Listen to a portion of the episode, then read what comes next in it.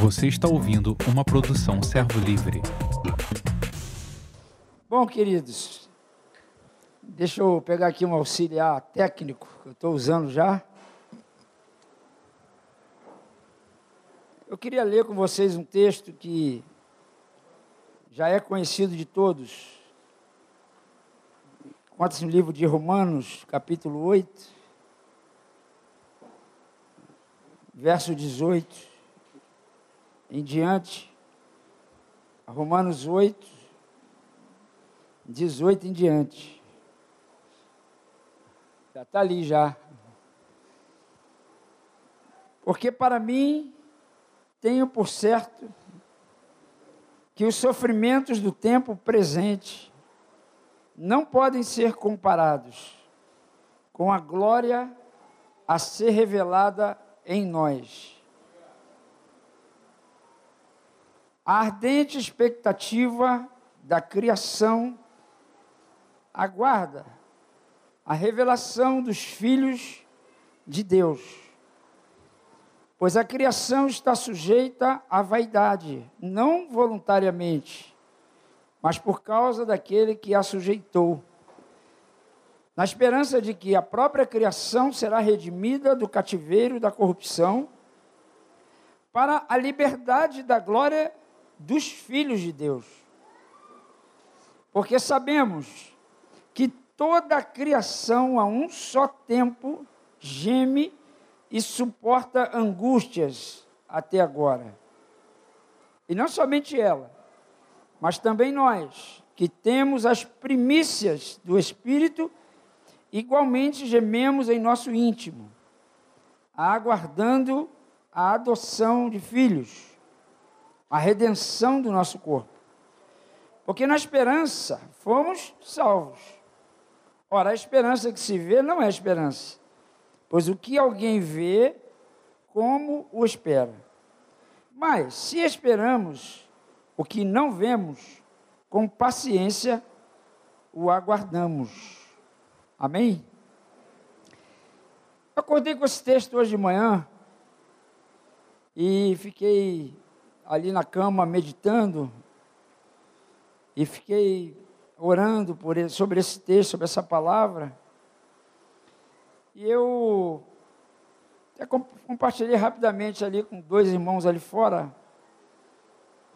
E eles até me incentivaram a falar, falar com vocês a nossa, um pouco da nossa conversa e da minha reflexão também, que tem muito a ver né, com tudo que a gente tem experimentado, ouvido, eu vejo Deus trabalhando sempre conosco de maneira muito pedagógica, de uma maneira muito. É, como é que eu posso dizer assim? Doses homeopáticas. Porque se Deus falasse tudo para nós, talvez, ou com certeza, muitos de nós iríamos atrapalhar o processo que Deus tem estabelecido na nossa vida e através da nossa vida. E a nossa conversa nesse texto,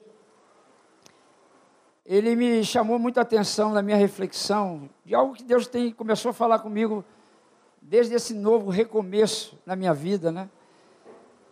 E quando o Franco falou que não há dúvida com relação à identidade de quem eu sou, graças a Deus não há essa dúvida. Eu tenho alguns dilemas na vida, mas dúvida não. Mas dilema surge, sempre surge dilemas, né? e a gente confunde às vezes dilema com dúvida, mas eu não tenho dúvida, por exemplo, de Jesus Cristo. Eu tenho alguns dilemas em cima das coisas que ele falou. Tem coisa que Jesus falou que me causa dilemas, me deixa assim, sem entender e compreender. E como nós constantemente queremos ter o controle das coisas, o domínio das coisas, a gente fica tentando entender coisas que às vezes não é para entender. Né? Eu lembro que uma vez um rapaz, ele me perguntou se eu acreditava na existência de Deus. E eu falei assim, eu demorei uns 10 segundos para responder, e eu respondi assim para ele, não. E quando eu respondi não, eu fiquei, agora, o que, que vai vir depois, né? E aí ele falou assim, mas peraí, você não é pastor? Eu falei, sou. Como é que pode um pastor não acreditar na existência de Deus? Eu falei assim, é mesmo, né? Mas é o seguinte, cara, é porque Deus não existe. Deus é. O que existe são as coisas que ele criou. Quando você pega o Gênesis para ler, você vê assim, ó, no princípio criou Deus. O que, que vem antes disso? Deus. Então, como explicar a Deus, por exemplo? Ninguém, já disse o poeta, explica Deus. E às vezes a gente, na tentativa de, de, de convencimento, talvez na, na esperança de, e no desejo legítimo de ver aquela pessoa é, é, nascer de novo, a gente acaba atrapalhando esse processo e a gente não compreende como é que Deus trabalha. Né? E a gente estava conversando, isso tem a ver muito com a, com a maneira que a gente olha a vida, a maneira que a gente enxerga. Lá em Mateus diz que se teus olhos forem bons, todo o teu corpo será luz. Se teu teus olhos forem maus, todo o teu corpo será trevas.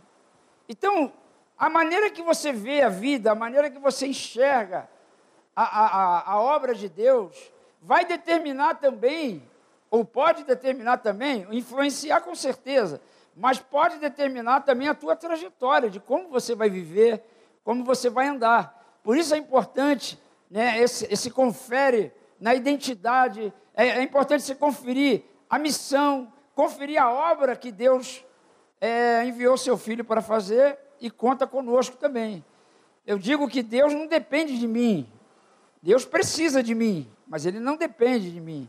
Deus precisa de nós, mas Ele não depende de nós.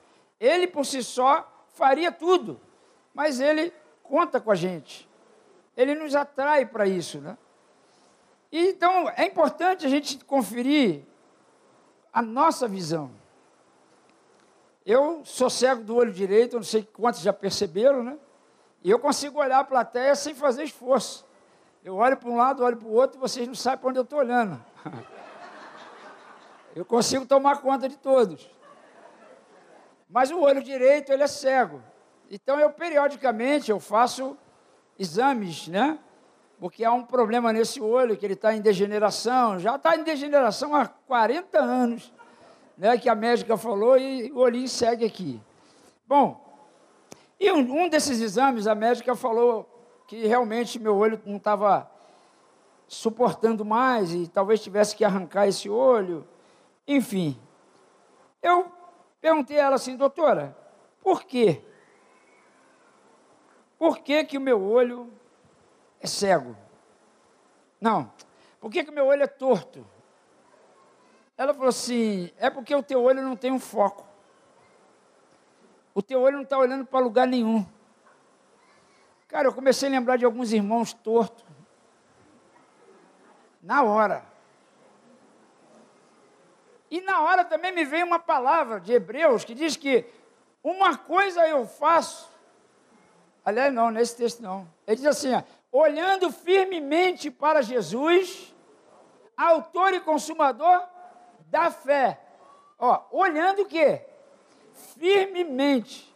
Eu estou lascado, eu não consigo olhar firmemente. Às vezes eu converso com alguns de vocês, eu percebo que vocês olham para o outro lado. Não me engana, não. Quem está com o olho torto, ó, sou eu não.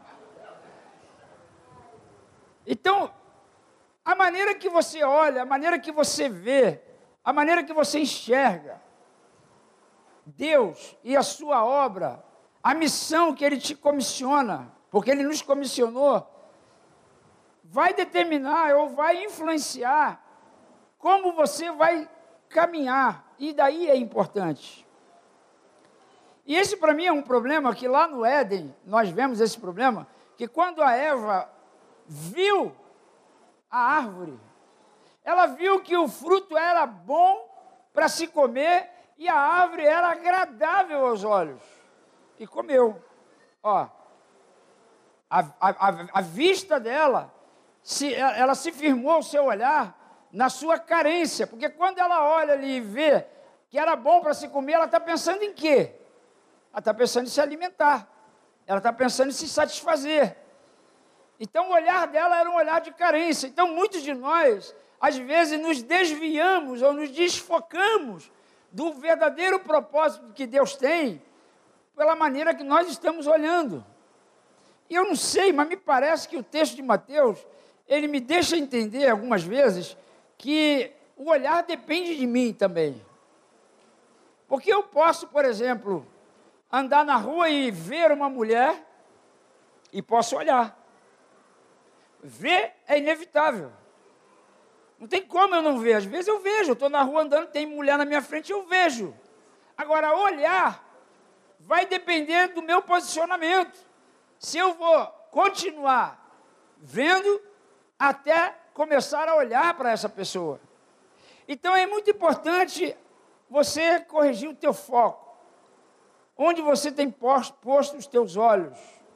Qual é a visão que você tem? Conferir essa visão. Sempre conferir essa visão. Por isso que tem os encontros, os retiros. Se os retiros não tiverem esse fundo, ele pode virar só mero entretenimento.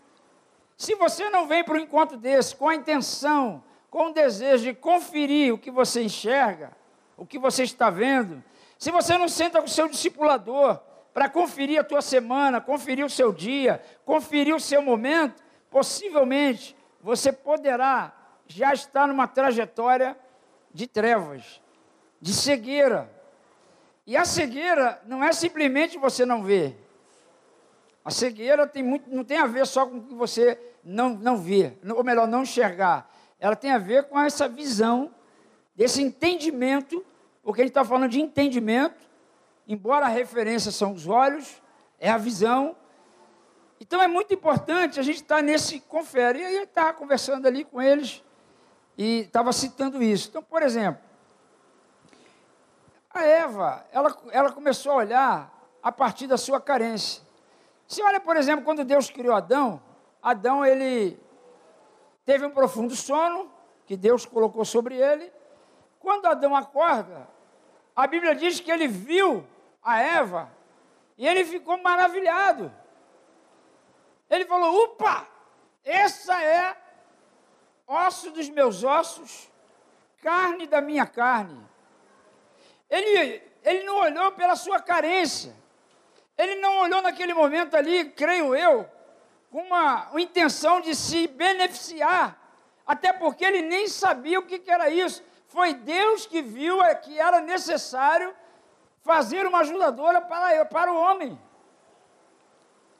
Então, Adão, antes do pecado, a visão que ele colocava na vida era a partir da sua, a partir do, do propósito, a partir das virtudes e não a partir da sua carência. Então eu entendo que a maneira que a gente olha as coisas pode estar muito confundido ou misturado ainda com essa natureza humana que ainda não foi crucificada. E a gente precisa atentar para esse detalhe. Por quê? Porque nós já temos um chamado de Deus para poder realizar a sua obra. Cada um tem uma missão, talvez específica, que Deus dará em cumprimento desta obra, desse propósito. E nós precisamos então estar sempre ó, corrigindo essa visão e esse entendimento. Tem que ser abertos os olhos do entendimento, ó, abertos os olhos do entendimento. Então isso me faz crer que muitas das coisas que eu penso, ela me faz enxergar da maneira que eu penso. Daí a importância de você se alimentar da palavra, se encher de Deus, se encher do reino de Deus na sua vida, para que você comece também a olhar as coisas com os olhos do Senhor. E esse texto de Romanos, ele chamou minha atenção, porque quando ele diz aqui que a ardente expectativa da criação aguarda a revelação dos filhos de Deus, essa palavra filhos, ela aparece no grego, tem dois sentidos para ela. Uma é a palavra filhos, que é filhos amadurecidos. Vem do grego ruios.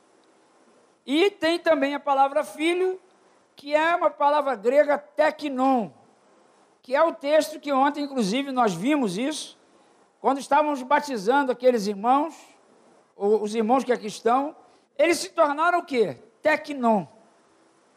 É filhinho. Carece de cuidado, atenção dobrada, né? não pode deixar eles ficarem correndo por aí sozinho. E aí vai aí um, já um recado para os novos filhos, né? A necessidade de estar sempre perto do pai, de ter um discipulador, ter um mais velho ali do lado para lhe ensinar o caminho do dia a dia. Vai aí uma dica boa, já estou dando uma dica para os novinhos aí, para os tecnões. Com todo respeito, obviamente. A palavra aqui de, de Romanos, filhos, não é a palavra tecnon. Porque é natural que o tecnon, o filhinho, ele queira, ele, ele olhe a vida a partir da sua necessidade, a partir da sua carência. Isso é uma coisa natural, porque ele, ele ainda está muito mais próximo ali, vamos dizer, de, de vencer essa natureza humana do que qualquer outra coisa. Então ele começa a se alimentar das suas necessidades. Eu, o tecnon, o filhinho, aquele que olha a vida a partir da sua carência, ele está sempre cobrando amor, como o Franco falou ontem. Ele nunca está satisfeito. Ele está esperando ainda ser visitado. Ele está esperando ainda ser amado. Ele está esperando que alguém coloque a coisinha na boca dele. Tudo bem, não há problema, não é pecado você ter, ser um tecnon. Mas olha, a canção que nós ministramos aqui, ela fala de um crescimento, de um amadurecimento. Ela fala da necessidade de nós desenvolvermos a nossa vida com Deus. E nós temos aí ensinos, palavras que nos norteiam quanto a isso. Nós precisamos dar os passos necessários para o crescimento da nossa vida, de maneira que nós deixemos de ser tecnon, meninos na fé, e nos tornemos homens e mulheres maduros em Deus. Os verdadeiros ruios, os filhos amadurecidos, os filhos que aprendem a suportar as tribulações, e em meio à tribulação, ele louva, ele adora, ele canta, porque ele sabe que essa tribulação produzirá nele perseverança, esperança, paciência, renovo. Ele não, claro, ele sofre, não tenha dúvida. Eu passei três anos e meio cuidando da minha esposa, sofrendo. Era dia de choro, era dia de eu me ajoelhar no, no, no, no, banheiro, literalmente com a boca no vaso sanitário e clamando ao Senhor: Senhor, me ajuda. Eu lembro um dia que eu estava na brigadeiro, gritei. Falei, Senhor, está doendo. Não temos que ter medo de dizer para o nosso paizinho que está doendo, ele sabe que está doendo. E Deus, inclusive, me respondeu nessa essa oração. Ele me falou que Satanás quis peneirar-te como se peneira o trigo. Mas eu intercedi por vós, para que a tua fé não desfaleça. Então, quando você começa a amadurecer, ou parte do amadurecimento, é ensinar você a lidar com as situações que não estão fundamentadas nas suas necessidades e carências. Eu tinha uma carência, eu tinha uma necessidade de ver aquele milagre, aquela cura acontecer, para o meu próprio bem. Mas Deus não, decidiu fazer diferente. Ele quis me dar o melhor. Ele quis me ensinar que ele estava comigo e ele ia ficar na brecha. Para quê? Para que a minha fé não desfalecesse. Porque nós vamos morrer um dia. Minha esposa poderia ser curada e estar aqui entre nós, mas um dia ela ia morrer de qualquer jeito. Então Deus não trabalha com valores temporais. Deus trabalha com valores que são eternos. Daí a Bíblia diz que nós devemos fazer o quê? tudo aquilo que é puro, tudo aquilo que é verdadeiro, tudo aquilo que é de boa fama, tudo aquilo que seja dos céus. É para isso que nós temos que olhar, para as coisas eternas e não as coisas temporais. Porque as coisas temporais, elas falam ainda de uma meninice, de uma carência que a gente está querendo suprir em todo tempo. Por isso que ontem, acho que anteontem, veio essa frase no meu coração muito forte ali. Eu compartilhei com o Franco rapidamente. E é fato. Às vezes nós colocamos muito romantismo. E esse romantismo, às vezes, não é um romance, na verdade. É mais uma, uma necessidade de ter a sua carência atendida. E o amor de Deus, e sabemos que somos filhos dele, não é para alimentar a nossa carência, mas para que possamos manifestar as suas virtudes. Porque quando Deus criou Adão, foi assim que Adão viu a vida. Ele olhou para a mulher e ele disse: Essa é. Olha que coisa tremenda. Carne da minha carne, osso dos meus ossos. Então é tempo, amado, porque já há alguns aqui entre nós que já eram para estar além disso, já deveriam ser mestres, como disse lá o autor aos Hebreus, e ainda está preso na sua meninice, na sua carência, alimentando sua necessidade básica. E quando nós aprendemos a deixar o tempo de carência, e aprender a viver em cima das virtudes que Deus tem para nós vivermos, coisas maravilhosas acontecem. Você quer ver um detalhe? Um dia eu estava lá no hospital, eu estava já três noites sem dormir, cuidando da minha, da minha esposinha, e eu orei com ela, eu li um texto da Bíblia com ela, e naquela noite ela dormiu. Aí eu olhei assim e falei, rapaz, acho que essa é a hora de eu dormir também. Desci rápido no carro, era duas e meia da manhã, o carro estava. Eu estava no quinto andar do hospital, desci, fui no carro, pegar um travesseiro, para ver se eu conseguia encostar um pouco a cabeça, que eu estava o caco, estava o pó. Meus filhos falavam comigo, pai, vai para casa. Eu falei, não, não vou para casa, eu vou ficar aqui com a sua mãe. Esse, esse compromisso, essa responsabilidade é minha, não é de vocês. Fica tranquilo. Quando não der mais para mim, eu aviso. E aquele dia parece que foi a gota assim para mim. Bom, eu desci, cheguei no carro, peguei o travesseiro. Quando eu saio do carro, encosta um homem do meu lado. Cara grandão, esquisito. Aí ele falou, boa noite, moço. Eu falei, boa noite. Já de olho nele, meio cabreiro, né? Aí ele virou para mim e falou assim, olha, tá aqui meu RG, esse é meu nome, aqui minha, minha receita, eu sou soro positivo, é, eu estou fora de casa, eu estou morando na rua e eu estou com fome. Você pode me dar uma comida? Eu falei assim para ele, rapaz, como é que explica duas e meia da manhã na porta de um hospital você me pedir comida? Ele parou falou assim: É, eu estou com fome. Mas você já parou para pensar que a tua fome não é para satisfazer o seu corpo? Você tem uma fome que vai além dessa? Porque eu até posso te dar comida, mas essa comida que eu lhe der, ela vai ter um tempo de duração e daqui a pouco você está com fome de novo. Mas eu conheço uma comida que se você comer, você não vai ter mais fome. Ele, que isso, moço? Eu só estou pedindo para o senhor pagar um marmitex.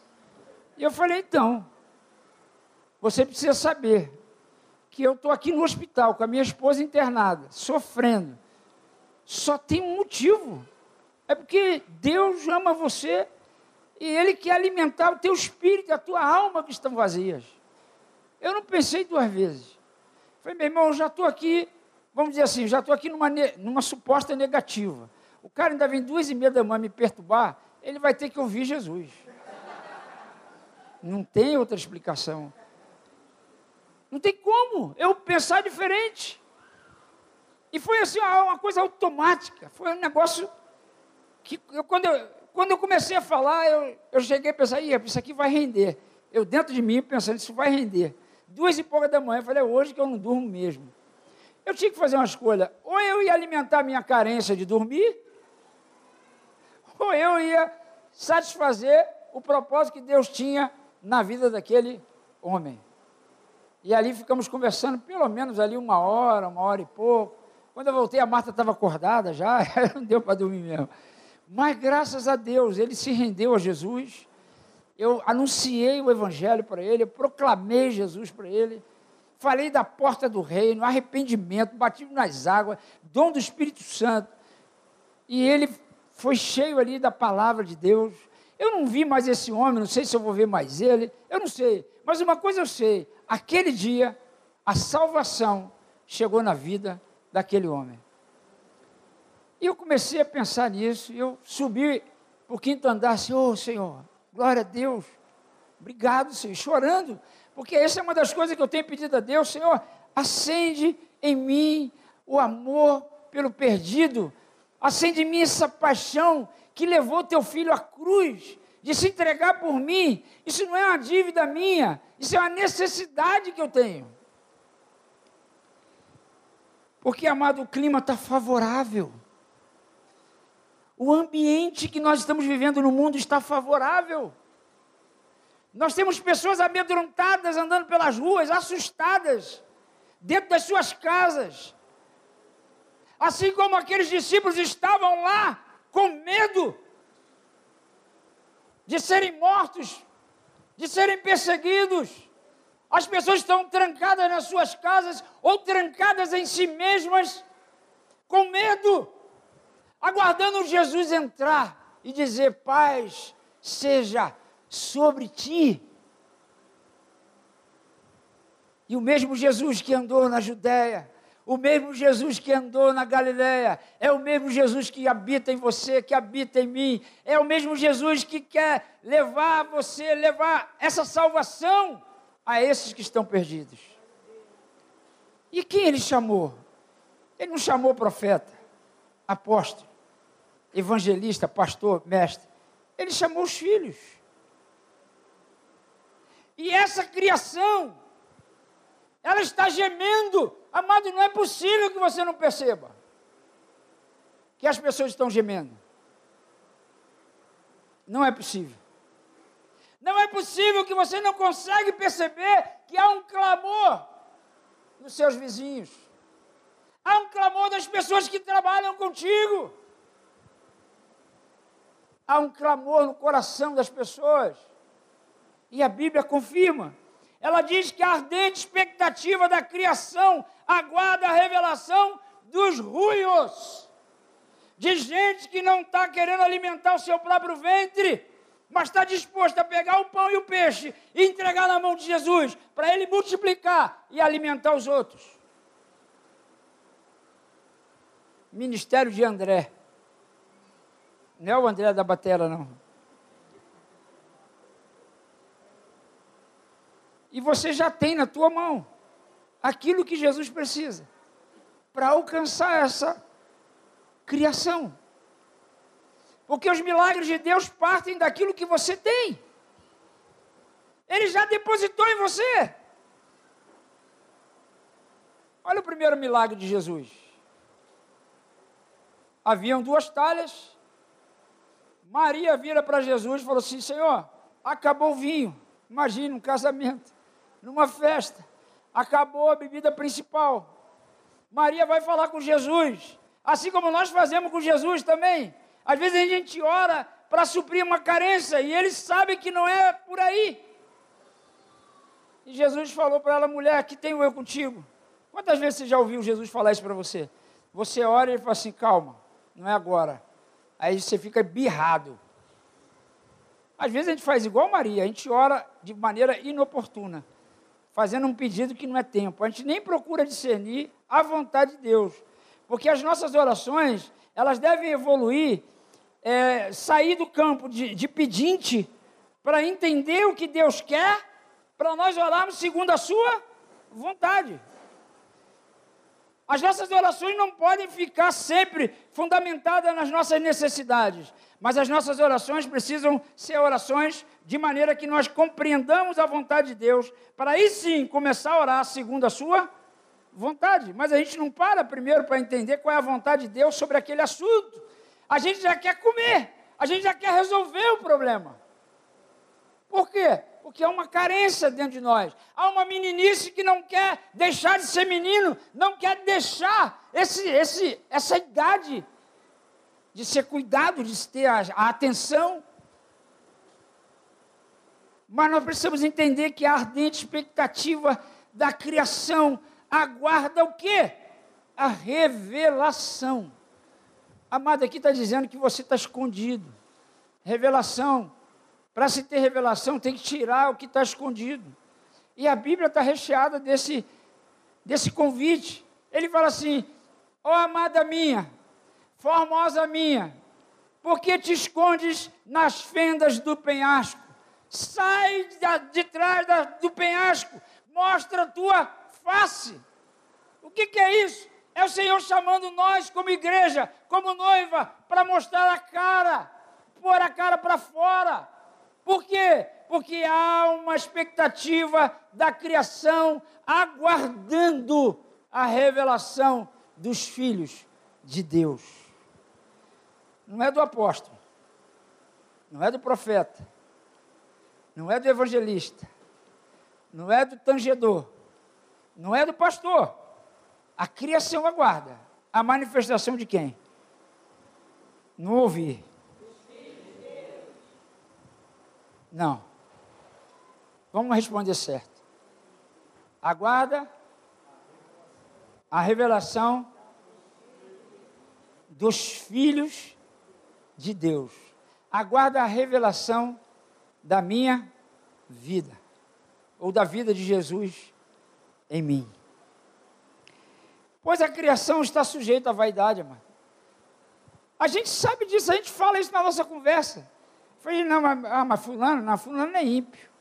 E parece, às vezes, não sei, gente, eu espero que eu esteja errado, mas às vezes parece que a gente fala assim com desdém.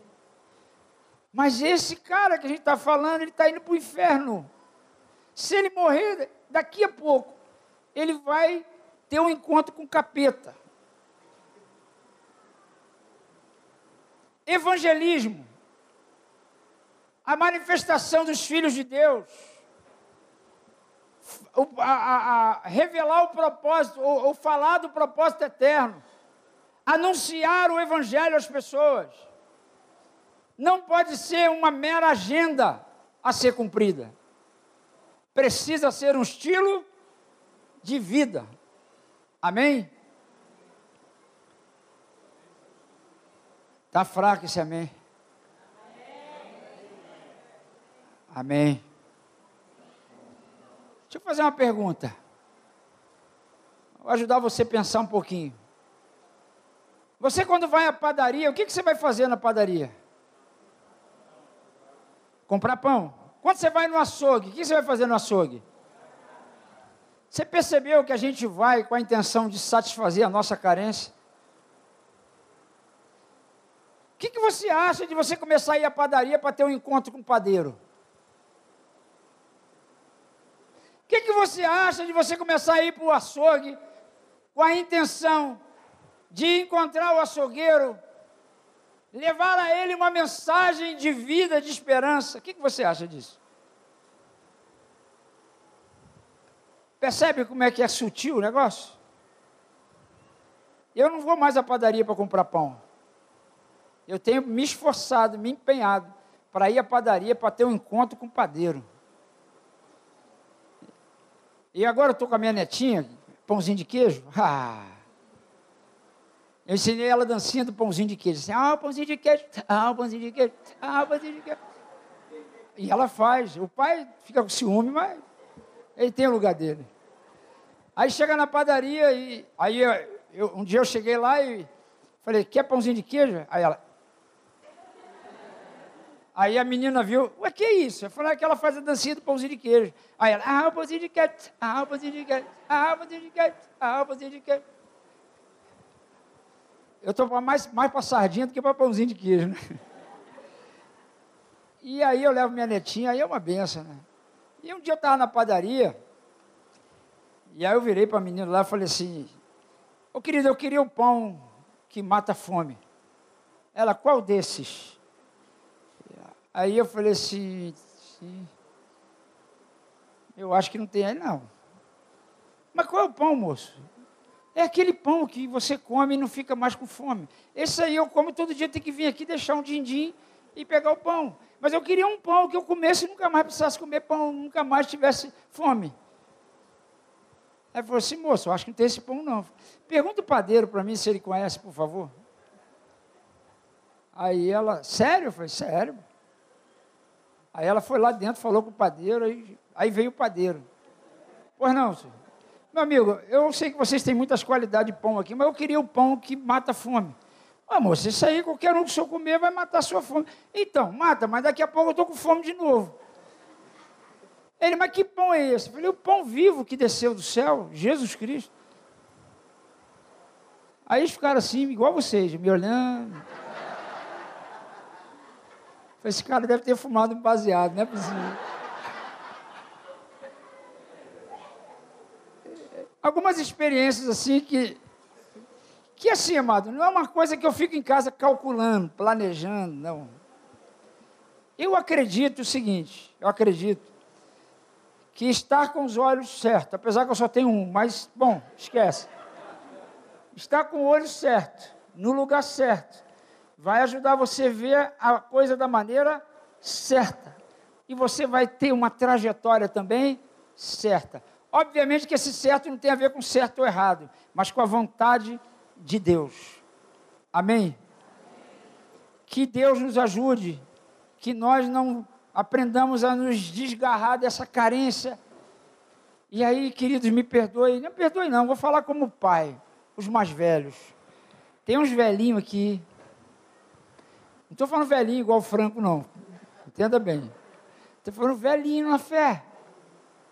Que já era para estar tá muito tempo fora desse ambiente. E ainda está. ninguém me ama, ninguém me quer. Para com isso. É tempo de amadurecer. É tempo de crescer. E para isso você precisa olhar da maneira de Deus. Amém? Então, estou convidando você a fazer um exame de vista, restaurar a sua visão em Deus. Você tem que pegar tudo isso que você está ouvindo esses dias aqui. Porque eu não sei se você está percebendo, mas Deus está fazendo conosco uma coisa assim progressiva. Ele é tão, tão bom para mim que ele não, não bate. Ele não vem assim de uma vez só. Ele me conhece. Ele vem trabalhando, trabalhando. A palavra tem vindo, tem nos alimentado, tem nos fortalecido. Para chegar aonde? Ah, é simples. A fim de proclamardes as virtudes. Ó, as virtudes daquele que vos chamou das trevas para a sua maravilhosa luz. Você é embaixador, testemunha. Atos 1:8. Você é testemunha de Deus.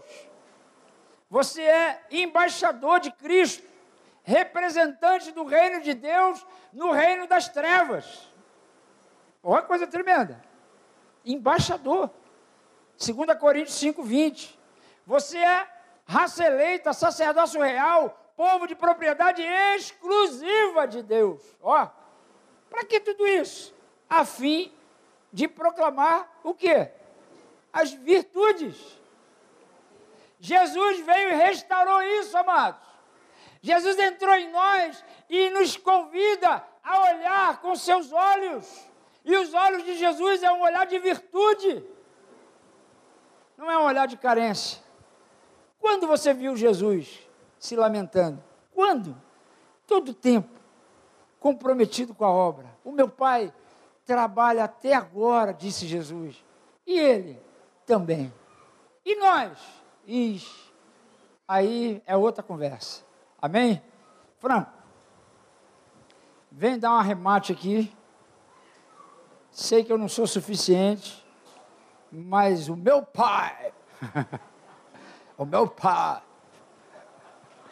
quem vê o pai vê o filho, quem vê o filho vê o pai. Isso aqui eu suporto há mais de 30 anos, tá vendo? Na hora que o Igor faz lá aquelas massagens dele ali para tirar os, os nós, disse ele que quando, quando ele apertando assim, disse que Marta, ele fazia uma massagem na Marta e Marta dava o, o, o para cada nó ela dava o um nome. Ah, isso aqui é pulando. Ai. Eu disse que o nó maior, ele chamava, dizia que era Igor. Era ele mesmo. Isso aqui é, meu, é o Igor. gente vai criando nó, a gente vai perdendo o cabelo, a gente vai. A gente vai. É... Obrigado, Fonseca. Muito obrigado, filho, pela tua palavra. Me inspira, me desafia. Glória a Deus. Vocês dão glória a Deus pela vida do... Essa palavra nos refrigera. Eu sei que não preciso falar mais nada. De verdade. Mas eu quero. É... A gente quer partir o pão vocês. Não sei se vai dar para fazer. Vai dar, CG? Gente quer partir o pão com vocês. Eu acho que até a partir o pão, eu queria só despertar a tua mente para uma coisa simples demais, simples mesmo. Mas eu acho que se eu fosse, eu falei para você que você que eu tô, seria bom que eu nem falasse hoje, mas ele me puxou aqui. Eu falei, eu acho que eu tenho que pagar essa conta agora. Não posso sair. Eu falei, eu posso pagar isso depois, numa outra oportunidade. Mas a gente está no ritmo, né? Vamos ver aqui. Primeiro, eu quero dizer o seguinte para você. Primeira coisa, é uma informação. Todos esses dias foram transmitidos pela internet aí. Então eu tenho, por exemplo, o link de todas as reuniões. Tem gente assistindo em casa agora, né? Então você que perdeu alguma coisa, cochilou, foi para Nárnia, voltou, eu recomendo você de boa, pega depois assiste de novo, em casa, com calma, com paciência, tal. De repente só o áudio. Toma aí a, a tua decisão, repassa, repassa tudo. É um conselho, né? Eu pretendo fazer isso, inclusive, Cidinho. Pegar tudo, até escrever algumas coisas.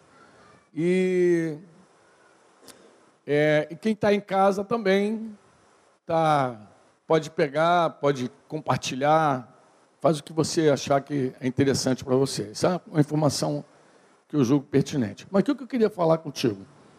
É, para eu falar, vou pedir para botar um texto ali. Quero ser realmente breve. Assim, um texto pequeno, né? um texto pequeno. Notei aqui. Talvez é um texto, talvez seja. O que, isso tem a ver com o tema? Gênesis 24, 58. Vocês repararam que Fonseca me chamou para vir aqui? Franco, vocês repararam? Você sabe, você tem ideia de quantas vezes nós somos chamados?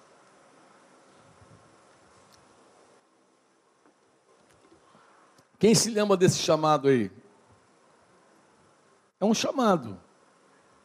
A Bíblia, a Bíblia, sei lá quantas vezes tem alguém chamando alguém. Né? Mas aqui chamaram quem? Chamaram Rebeca. E perguntaram o que para Rebeca? Você quer ir com esse homem? O que, que ela respondeu? Sim, eu quero. Você vê, tu vai lendo a escritura, tu vai vendo assim, vários tipos de chamado. E várias pessoas sendo chamadas. Aqui no caso aqui foram as pessoas responsáveis por Rebeca. Chama ela aí. Depois de conversar com o servo de Abraão, ouvir a história, chama a menina aí. Ah, você quer ir com ele? O que, que ela falou? Quero. Sim. Vou. E lá vai a menina. Coloca Êxodo 19, 7, por favor. Não, faz o seguinte, antes de 19, 7, coloca Êxodo 1, 18. que, que você lê em Êxodo 1,18? O faraó fez o quê? O rei do Egito? Chamou quem? As parteiras. Você lembra da história das parteiras lá, né?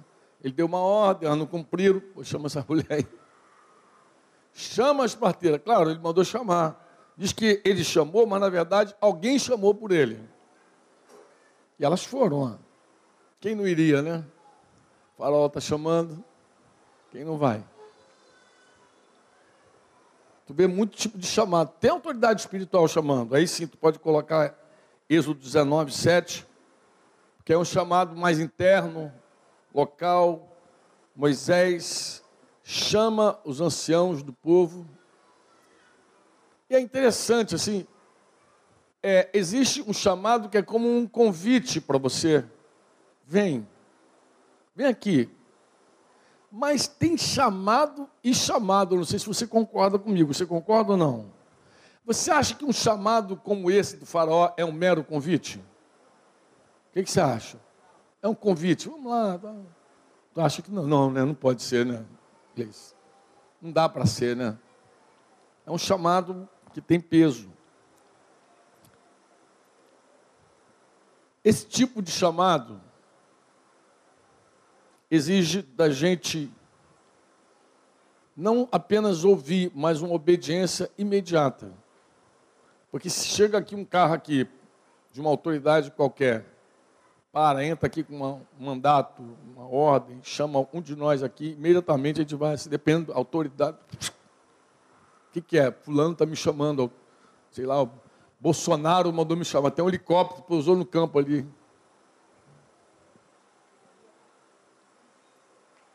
A gente atende imediatamente. É assim ou não é assim? Não, é ou não é, amado? É ou não? Você acredita que Deus chama também? Olha, Deus chama, disse Isaías 40, 26, que Ele chama as estrelas. Ele chama. Ontem, quando a gente estava subindo o monte ali, não sei se você viu, uma, a gente chama de estrela cadente, cometa, sei lá o que é, lixo cósmico, o que é aquilo aí passando. Lindo, né, cara? Cortando o céu. Eu fiquei namorando, eu fiquei, meu Deus, quanto tempo que eu não via assim, o céu estava tão estrelado, tão lindo. Deus, Ele trabalha assim. Ele chama. Ele faz com que as coisas aconteçam. Você crê nisso? Deus faz com que as coisas aconteçam? Se lembra lá dos magos do Oriente? Ele, eu, eu, gosto, eu gosto dos magos do Oriente, porque como é que os caras chegaram lá até Jesus? Né? Por causa de uma estrela. Quem você acha que colocou aquela estrela lá no céu? Mas quem tu acha que foi? Papai. Papai que botou lá o estrelão dele lá e falou assim, ó, inspirou os caras, olha para a estrela, vai. Chegou uma hora que eles não tinham uma referência, foram falar com Herodes, Herodes chamou lá os, os doutores da lei, mas eles foram guiados por uma estrela que papai colocou lá no céu para chamá-los para participar de um evento espetacular, maravilhoso. A encarnação do Verbo. Deus chama fome, diz o Salmo 105, 16. Deus chama a espada, Jeremias 25, 29. E quando Deus quer incluir pessoas na realização dos seus propósitos, o que, que ele faz? Ele a chama. Chama cada um de nós. E assim, cada um de nós tem a oportunidade de pesar a voz de Deus e também pesar o conteúdo daquilo que nós ouvimos de Deus. As pessoas, os irmãos que se batizaram ontem, eles atenderam a um chamado. Como assim? É verdade, amado? É verdade. Deus chama o homem ao arrependimento. Jesus chama as pessoas para serem curadas. Jesus chama, eu vim chamar, eu vim chamar os pecadores. Eu vim chamar. E aí algumas pessoas ouviam e atendiam. Ontem nós vimos alguns queridos atendendo a voz de Deus.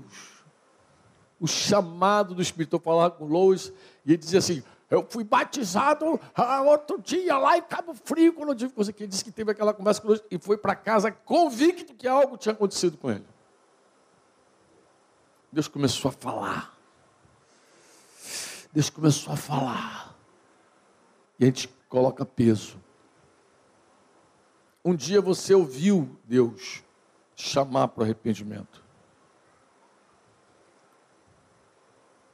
E claro, quando a gente vai responder a Deus, aquele que está ouvindo, ele precisa compreender sim o que, que realmente Deus está falando.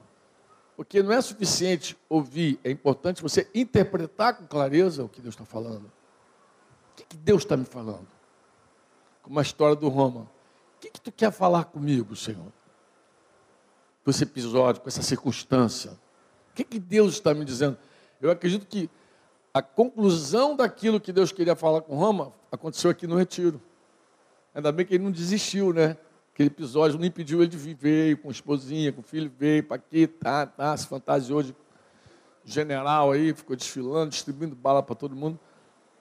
Mas ele veio e começou a ouvir claramente tudo. Deus fala. Deus, quando quer nos incluir, Ele nos chama. Você diz amém ou não? Diga assim: é o Altíssimo que está chamando. Não é Faraó, não é Moisés, não são meus pais, é o Altíssimo. É Ele, Franco, que está me chamando.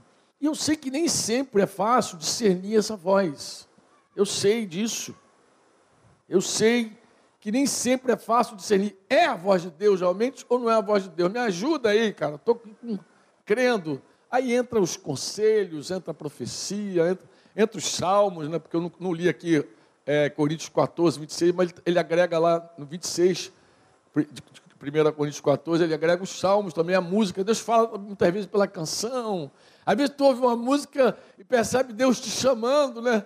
Eis-me aqui, eu livre estou ao teu dispor, para onde tu quiseres me enviar.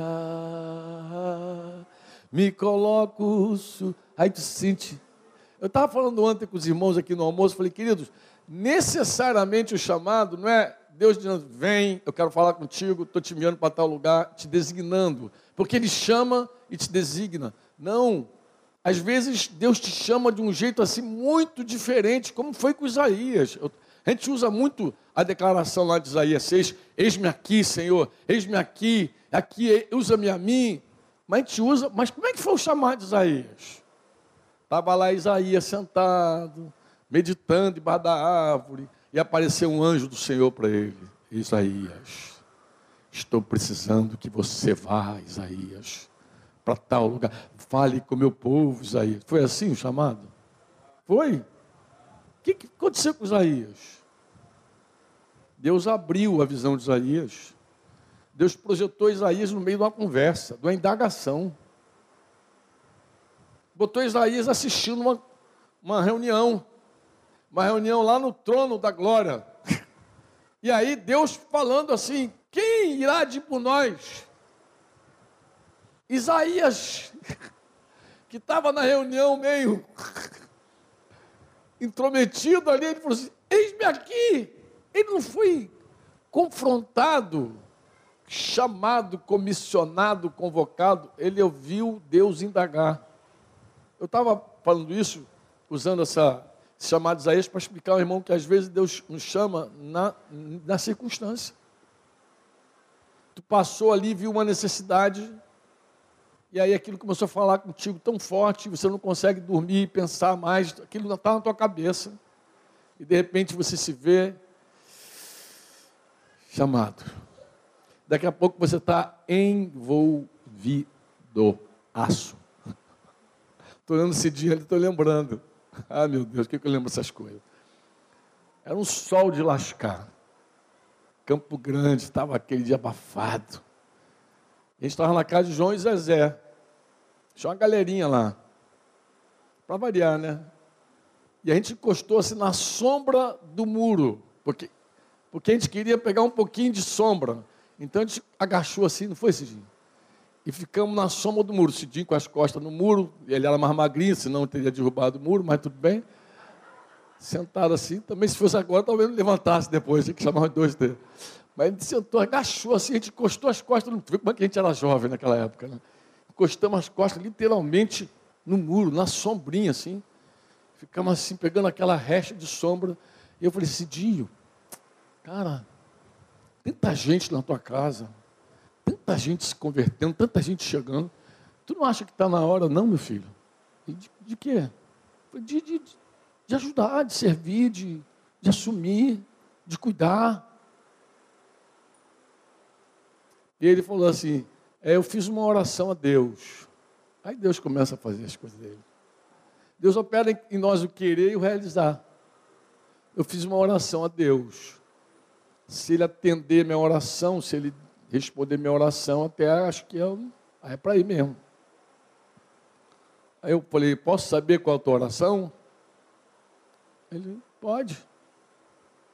Eu pedi a Deus para me batizar com o Espírito Santo, para ser cheio de Espírito Santo. Eu falei, é, é só isso? Jesus falou assim: se teu filho, se teu filho, tua filha, pedir pão, tu vai dar um quê para ele? Tu vai dar uma pedra? Se teu filho pedir um peixinho, uma comidinha, tu vai dar uma serpente, uma víbora para ele? Se vocês são maus, e vocês sabem dar boas dádivas aos filhos de vocês, quanto mais o papai, o Abba, vai dar o Espírito Santo para quem pedir. E ali, encostadinho ali mesmo no muro. Eu nem me levantei. Tu acha que eu me levantei?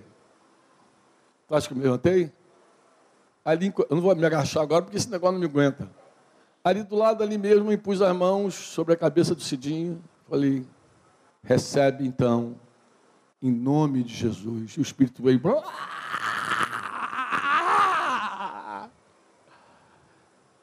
E aí pegou fogo. Porque o Espírito Santo bateu ali, encheu o Cidinho, já entrou pela casa. Eu sei que quando a gente entrou dentro de casa, o fogo estava caindo, Shelly orando, caído, desmaiada e tal, e Denise profetizando que Shelly ia para outro país. Que outro país, coitadinha, essa garota adolescente vai para outro país. Ah.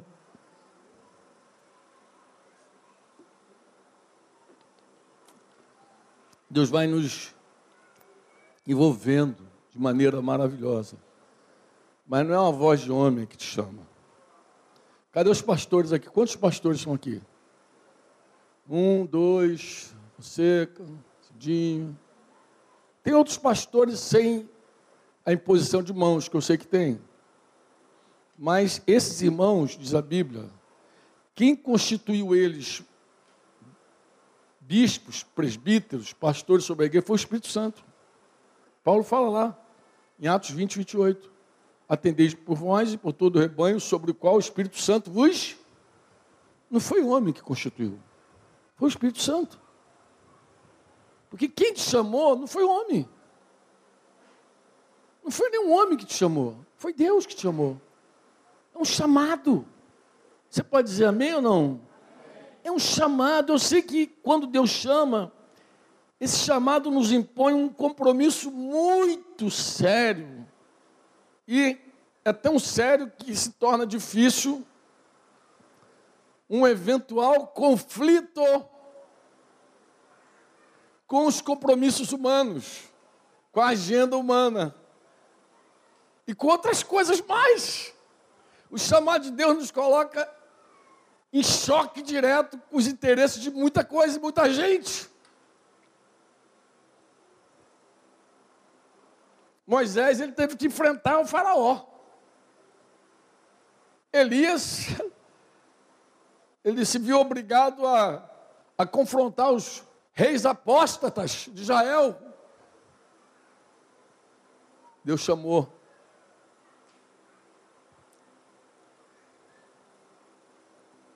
Deus chama os filhos dele.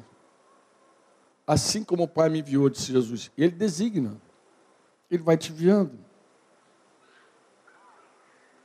E não é também raro que esse chamado nos conduza ao sofrimento.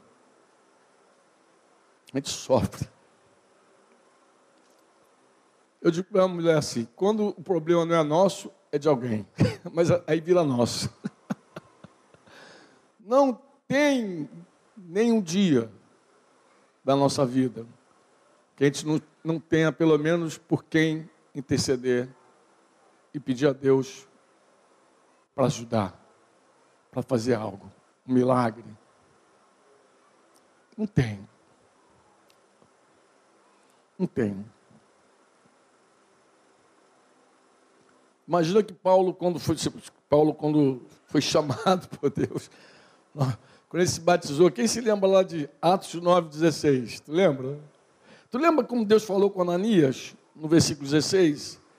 ele vai dizer assim: Pois eu mesmo vou mostrar a ele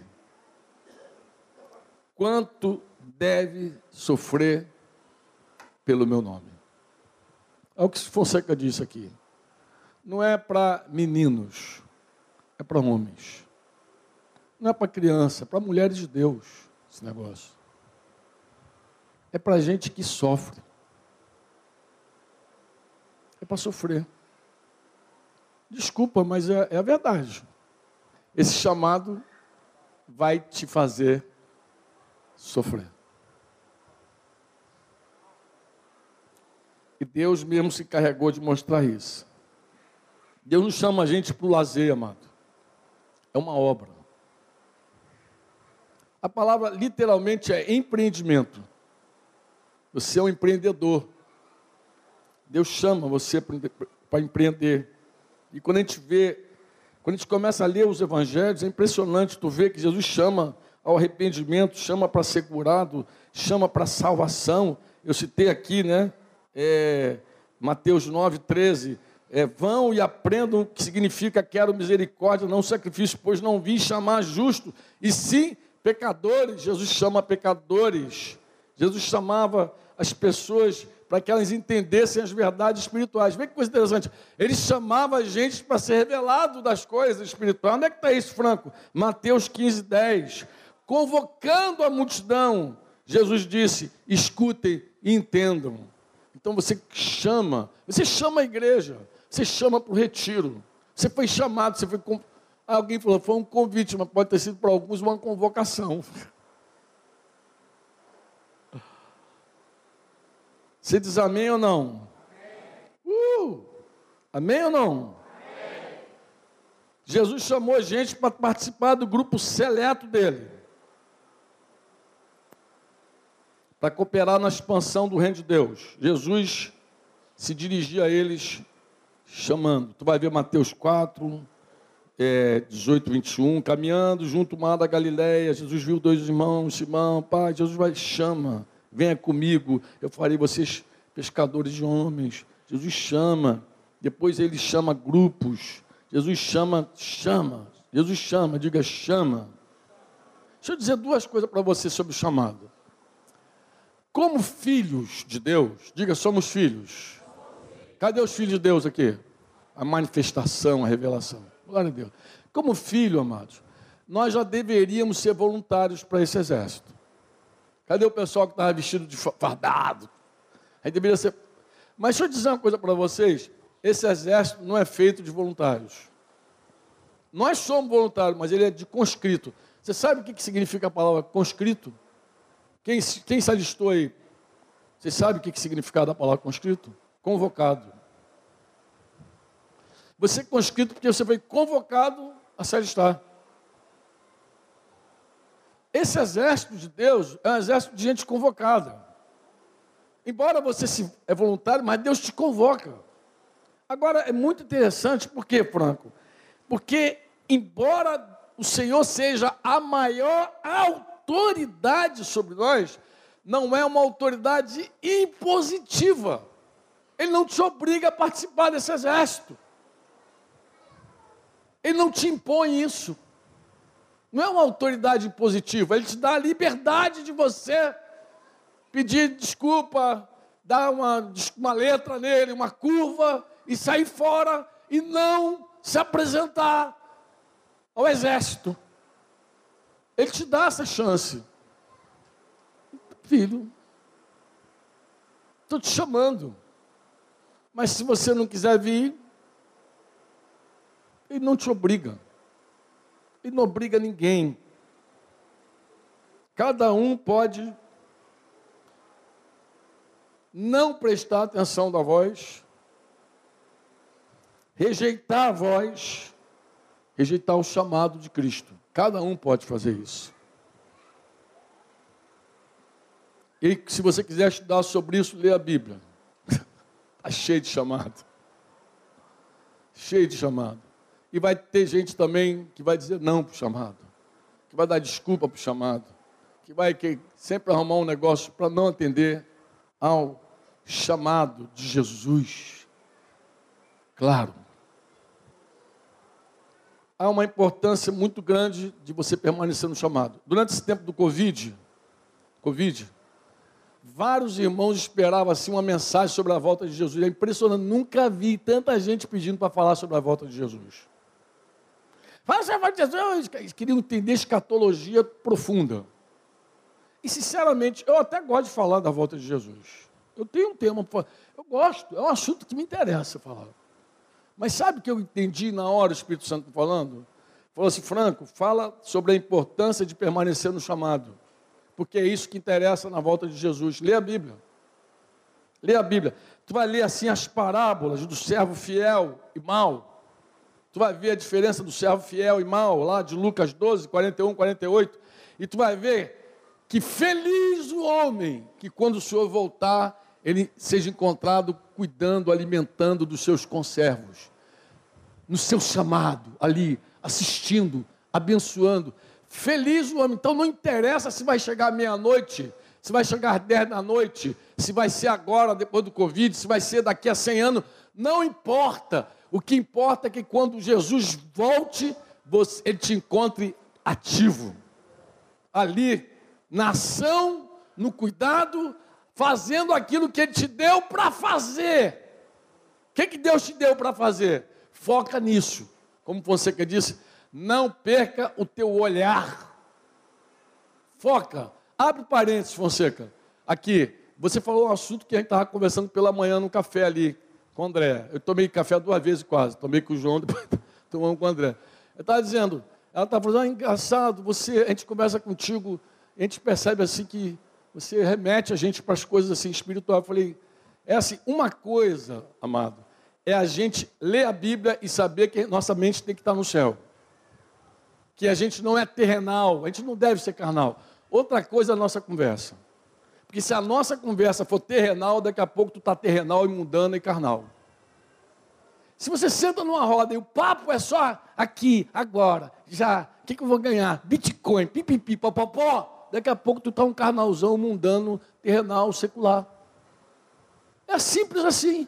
Aí tu senta com a pessoa que está com a cabeça lá na eternidade, não tem papo de aqui, agora, já. nem...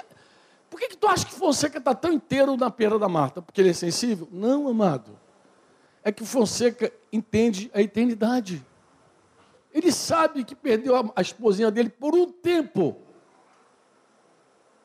Ele sabe disso. Conversa com ele.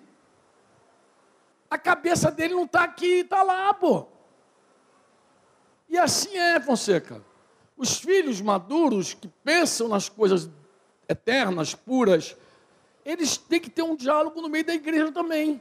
Porque se não tiver, se cita aquele montão de carnalzinho, o resultado depois é carnalzinho, dali, que espapinho mundano, que não vai levar você para lugar nenhum, que vai deixar tua cabecinha só aqui na terra, cheio de preocupação, de ansiedade, de afã, querendo viver dez dias num dia só. É horrível isso aí. É horrível. O que, eu vou comer? O que, eu vou beber? O que, eu vou vestir? O que, eu vou comer? O que, eu vou beber? O que eu vou vestir? Quanto eu vou ganhar esse mês? Essa coisa horrível. Mas aí você sai desse mundinho terrenal, carnal e gravita e vai para o espiritual, acabou. viaja. vai longe. O servo fiel, depois tu vai ver Mateus 24, que Jesus, Mateus também conta a parábola de ser fiel. Mas Jesus também conta a parábola das dez virgens. As dez virgens, muito interessante. Hoje eu conversar com os irmãos sobre as dez virgens. Estou no tempo ainda, Cidinho? Não puxa meu paletó. Dez virgens. É muito interessante essa parábola. Quem eram as dez virgens? Alguém pensa, as dez noivas. Não, não eram dez noivas. O noivo não vai casar com dez noivas. Eram dez madrinhas. E qual era o trabalho das madrinhas? o trabalho das madrinhas era iluminar o caminho do noivo. Então elas tinham que pegar as lamparinazinhas dela lá. Imagina aquele dia da noiva, cansativo. Elas estavam lá, prontinhas, arrumadinhas, bonitinhas, cada um com a lamparinazinha, que daqui a pouco, lá para as seis horas da tarde, os noivos começavam. Quando começava a escurecer, os noivos começavam a chegar. Porque os noivos tinham o hábito de passar, precisava passar na cidade, na aldeia lá deles, tipo, ah, saudando, estou vindo todo mundo, é o casamento do cara, a festa é hoje, vamos embora. E as madrinhas estão lá esperando. Só que aquele noivo da parábola chegou tarde. Muito tarde, inclusive. Devia conhecer muita gente. Devia ter parado, igual aqueles encontros que a gente vai parando, parando, parando. As madeiras não aguentaram, coitadinha. Dormiram todas. Todas dez, todas dez dormiram. Mas aí alguém deu, deu uma trombetada lá, tocou a voz. O noivo está chegando! E as bichinhas acordaram. Ô, oh, coitadinha, aquele dia cansativo, dia, dia da noiva, né, cara? Mulher, então, deve ter muito trabalho. Ah, acordou. Todas elas acordaram. Só que acordaram. E aí deram conta do seguinte: a lamparinazinha ficou acesinha, deve ter queimado tudo. Aí viram, queimou tudo. Vamos acender de novo. Cinco tinha reserva. Cinco não tinha reserva. Cinco tinha, cinco não tinha. Mas qual era o trabalho que foi dado para você? Não foi dado um trabalho para você ficar iluminando o caminho do noivo? Você não devia estar prudente? Você não devia ter azeite em reserva? Você não deveria contar com a possibilidade dele demorar? Por que, que você foi leviano? Ó, tu vê, é impressionante como Jesus trata da negligência, da preguiça. Servo mau, negligente, preguiçoso. Você foi negligente com o teu dom. Não seja negligente com o dom que é em ti. Seja zeloso. O que Deus te deu, agrega. Você tem uma contrapartida. Como assim? Tem contrapartida sim. Tem contrapartida. Lê a Bíblia, meu querido. Tu vai ver lá, aquele cara que tem um dom, existe uma contrapartida. Quem preside? Preside com diligência. Quem reparte? Reparte com alegria. Você está é, consolando alguém, você tem também uma contrapartida. Ah, eu tenho um dom, o dom da consolação. Eu chego mesmo, Deus tem carga, Deus me deu essa graça de ajudar as pessoas. O que, que está fazendo? Comendo pipoca, vendo Netflix. É a tua parte, pô. Existe uma parte que é tua. Existe uma, uma contrapartida, sempre tem. Não fique esperando que Deus vai fazer tudo, porque não vai fazer. E é isso que Jesus está falando. Sobre a volta dele. Melhor do que você saber a hora que ele vem, é saber como encontrá-lo. Guarda isso. Está tá muito preocupado com a hora que ele vem? Não se preocupe. Jesus não mandou se preocupar com a hora que ele vem. Ele disse: Olha, eu não sei a hora, nem os anjos sabem, ninguém sabe, só meu pai sabe. É, é autoridade exclusiva dele. Mas eu vou dizer como é que você deve estar quando eu, eu voltar. Esteja atento, esteja diligente, esteja focado, esteja trabalhando. Dá a tua parte nisso aí, que é a tua parte. Aquelas negligentes lá saíram para comprar meia-noite a reserva do óleo. Encontraram, não sei como e voltaram com a lamparinazinha já, mas a porta já estava fechada. Fechou a porta e o noivo mandou a mensagem. Qual foi a mensagem do noivo? Conheço vocês não. A diligência, o empenho, essa contrapartida. Lembra que Fonseca falou? Eu tenho a impressão que existe algo que é da nossa responsabilidade. E é. É. Você tem o dom da generosidade, Deus te deu, Deus te deu o dom de acumular dinheiro, seja generoso. Deus te deu o dom para se colocar do, do, lado da pessoa ali, você tem, tem sempre uma contrapartida. Ah, eu presido com uma graça tremenda, mas é um bicho preguiçoso toda a vida. Seja diligente. Reconheça a preguiça. Reconheça. A preguiça é triste, eu sei porque eu luto com ela. Preguiça engana. Preguiça te dá nó em pingo de éter. Preguiça te enrola. Preguiça te enrola. Eu, de, algumas literaturas eu tenho que me esforçar para ler, eu tenho preguiça mental. Tem coisa que eu tenho que me dedicar para ler, porque eu não gosto. Eu sou preguiçoso. Mas eu sei que preguiça não é de Deus. E aí eu fico orando o tempo, é, é lendo e, e orando, Senhor, tem misericórdia de mim.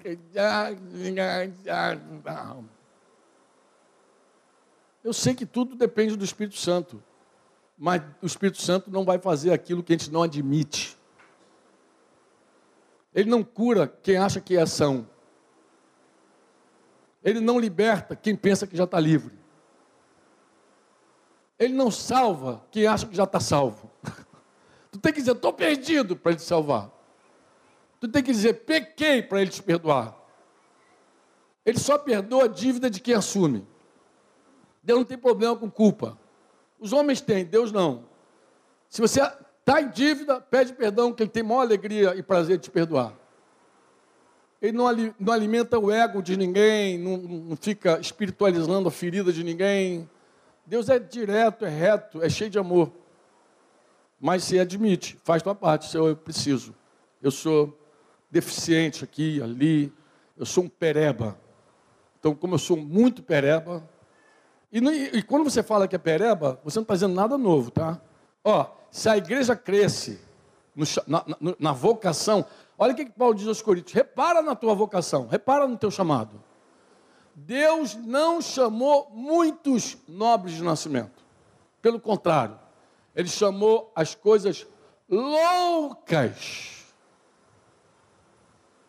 Chamou os fracos chamou-os tolos, chamou-os que não são. Por que, que a gente fica tentando provar que é alguma coisa? Se é, se é isso aí tudo já. A Bíblia já diz que nós somos loucos, fracos. Você quer saber quem é você? É um perebão também. A Bíblia diz que nós chamou os piores. Deus não chamou os melhores. Esse time, esse exército, não é do top. Deus não é glorificado quando ele usa um gigante para derrubar outro. Deus é glorificado quando ele usa um naniquinho, um garotinho para derrubar o gigante. Então ele gosta de, de pereba. Jesus, o time de Jesus é time de pereba. Mas ganha, é mais que vencedor.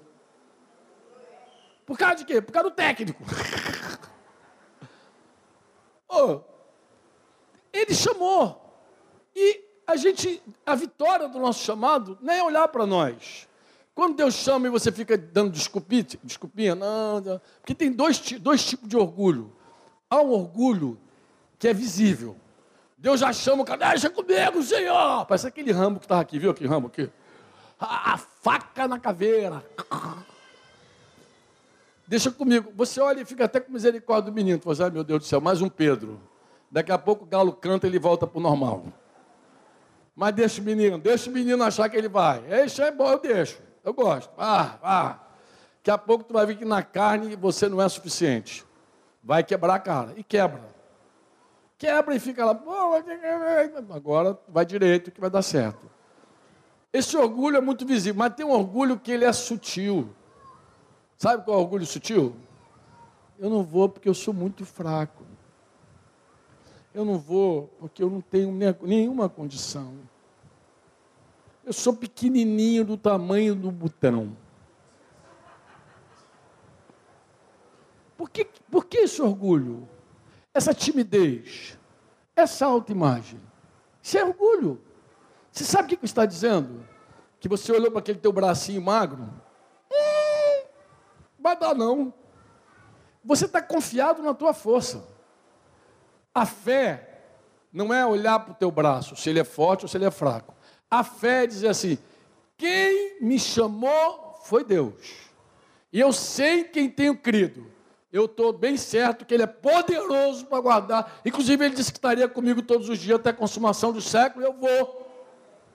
Eu não vou porque eu sou forte. E também não vou deixar de ir porque eu sou fraco. Eu vou porque a minha suficiência vem de Deus.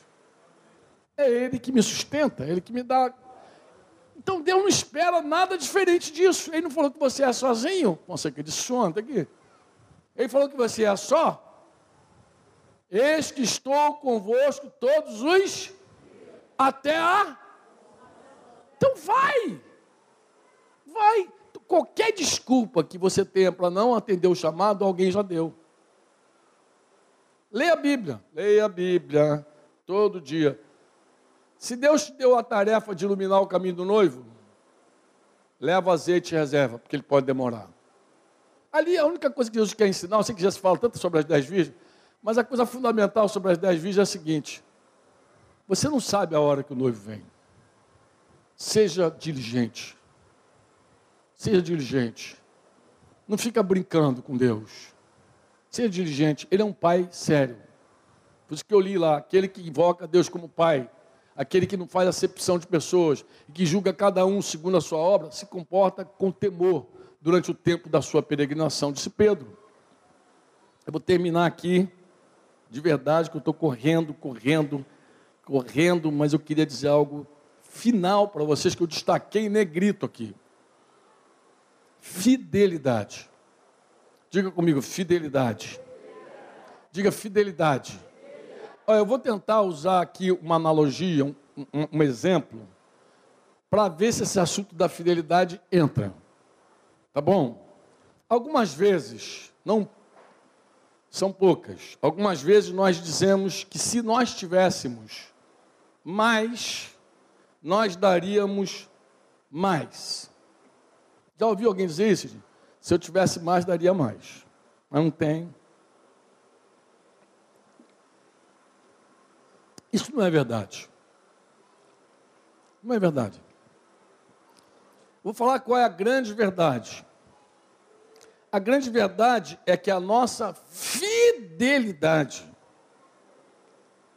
a nossa fidelidade e a nossa generosidade não dependem das nossas finanças. Não dependem. Essa história que se eu tivesse mais, daria mais, é mentira. Desculpa, não estou chamando você de mentiroso, não. Estou falando que é um sofisma. A gente diz assim, não, se eu tivesse mais, daria mais. Conversa. Fidelidade e generosidade não dependem da quantidade que eu tenho. Não depende.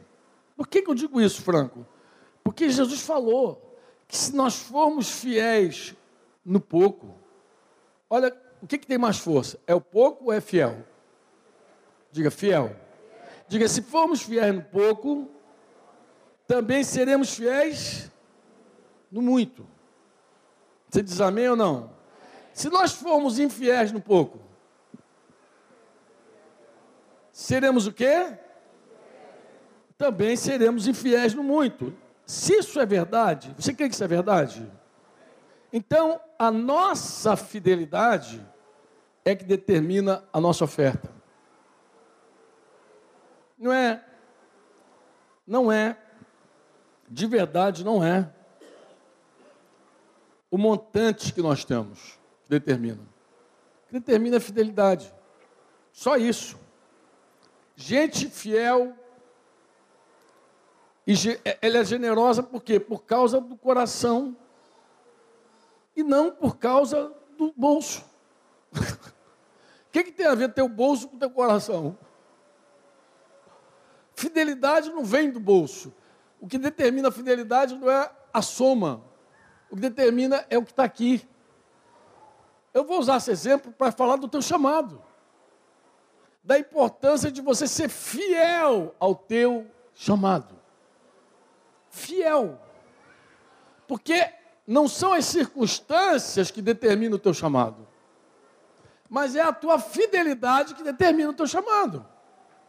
Tem gente que é fiel ao chamado, fiel ao chamado, fiel, e nenhum vento determina esse chamado para ela. Ela tem clareza que tem um chamado e ela quer ser fiel a esse chamado. Você diz amém? ou não amém? Amém? amém?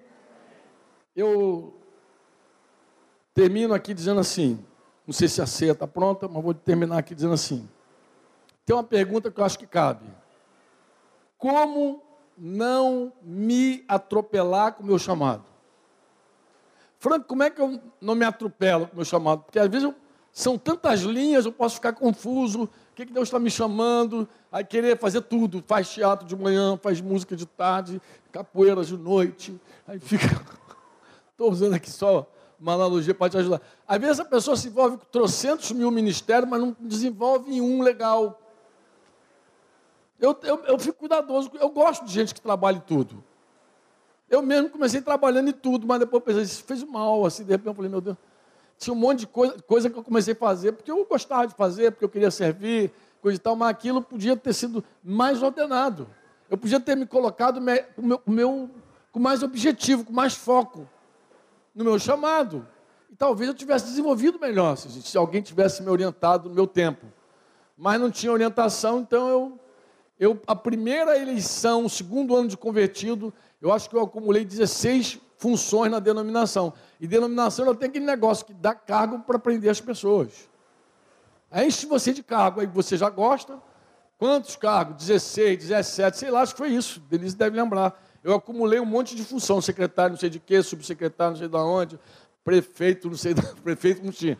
Tinha presidente, vice-presidente, trocentas coisas. Uma confusão. Uma confusão. Isso, isso atrapalha o teu serviço. Como é que eu faço para não me atrapalhar?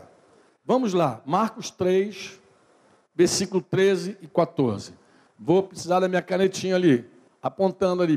Pim. Depois subiu ao monte e chamou os que ele mesmo quis. Então, é um chamado de Jesus, amém ou não? E vieram para quê? Para onde vieram? Primeira dica, vieram para junto. Diga, vieram para junto. E o versículo seguinte, o que, que diz? Então, designou doze para quê? Está com quem? Ó, eu, eu sublinhei esse, estarem com ele. Eu sublinhei estarem com ele e para os enviar a pregar. Mas a primeira coisa era estar com ele. Como é que eu não me embolo? Primeiro eu preciso estar com ele. Tudo vai ficar claro quando eu tenho a minha comunhão com ele. Não tem nada de místico nisso. Reservar tempo com ele. Vai para o matinho, vai para a floresta, vai para qualquer canto, para da tua casa vai para um canto só. Tenha tempo com Deus. Isso não tem nada de místico, não é religioso. Coloca Lucas 5,15 aí. Lucas 5,15 foi a maior burdoada que eu tomei em 2002, lá na época do Aquetaivos. Na época que eu estava apanhando lá, Deus me bateu com esse texto aqui. Porém, o que se dizia a seu respeito, cada vez mais se divulgava. Imagina a fama de Jesus grandes multidões afluíam para o ouvirem e serem curadas das suas enfermidades. Eu te pergunto, será que alguém aqui tem esse ministério agora?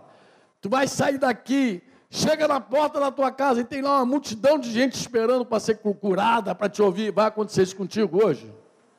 Não. Mas quando eu li isso, eu falei assim: meu Deus, que vida agitada.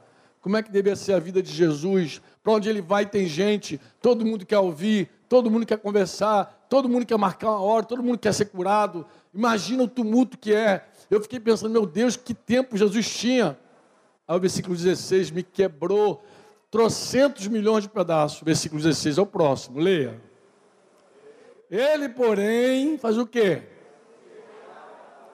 Por favor, diga se retirava. Não está escrito se retirou. Está escrito e fazia o que quando ele se retirava? Vinha para o Vale das Águas, está com 200 pessoas. Não, o retiro dele era outro. Como é que ele fazia o retiro dele? Lugares solitários. E fazia o que ali? Orava. E posso, eu vou falar uma coisa: a oração de Jesus, quando eu olho a oração de Jesus, eu vejo que ele fala pouco e ouve muito. Aquela oração lá do Monte das Oliveiras que a gente falou do Getsemane lá, ele orou, Pai, se possível, afaste de mim esse cálice, com tudo. Mas ele, ele, falou com Pedro de uma vigília de uma hora. Quanto tempo ele ficou esperando? Você não pode nem vigiar comigo uma hora. Quanto tempo Jesus ficou com essa oração ali? É porque a gente já fala e vai embora. A gente não para para ouvir. A nossa oração é fast food. É muito ligeira. A gente não tem quietude, a gente não tem pausa para ouvir. A gente vai ah, tá bom, amém. Tchau, Jesus, vou lá.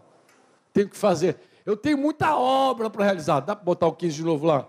Eu tenho muita obra. Eu estou cheio de gente para cuidar. A obra está me chamando, Senhor. A obra está me chamando, me agarrando lá. Mas Jesus não perdeu o senso da missão dele. Por quê, Franco? Porque ele orava. Como é que eu sei disso? Marcos também diz, capítulo 1. Ah, é, esse capítulo 1 de Marcos, ele é espetacular. Versículo 35 vai começar assim, ó. Olha para cá. Tendo se levantado alta madrugada, tan, tan, tan, tan, Saiu Jesus, é Jesus aqui, tá? E foi para onde? Olha o Marcos narrando a história. Foi para um lugar deserto e fazia o que lá? Orava, tá bom. Então olha a cena. De madrugada, mas aí, olha, olha o tumulto. Vai lá. tumulto começou. Procuravam-no diligentemente. Quem é que estava encabeçando a lista? Quem? Simão. Quem é Simão? É o cara. Agitadão. Simão diz que com ele estava. Estavam agitados, cara. O que, que eles faziam? Tendo encontrado, tu vê que eles procuraram. Os bichinhos bateram tudo. Tendo encontrado, lhe disseram. Eu imagino até Pedro falando isso aqui. Todos te buscam. Eu imagino assim a força dele. Todos te buscam. Tipo, não se toca não, sumiu. Está todo mundo atrás de você aí. Todos te buscam. Todo mundo, pô. Está todo mundo afim, pô, de falar contigo. Todos te buscam. Mas aí, aí, por favor. Jesus, porém, aí eu imagino Jesus respondendo com tranquilidade. Vamos a outros lugares.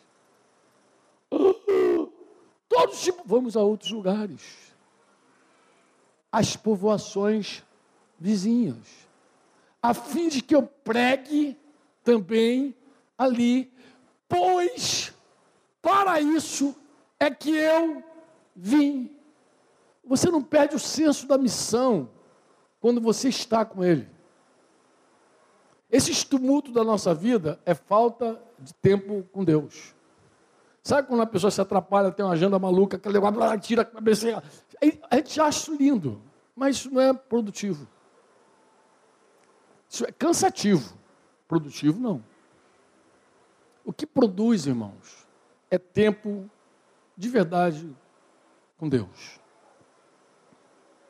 Dura esse discurso, eu sei, mas é. Estar com Deus não é ocioso. Estar com Deus é tremendamente produtivo.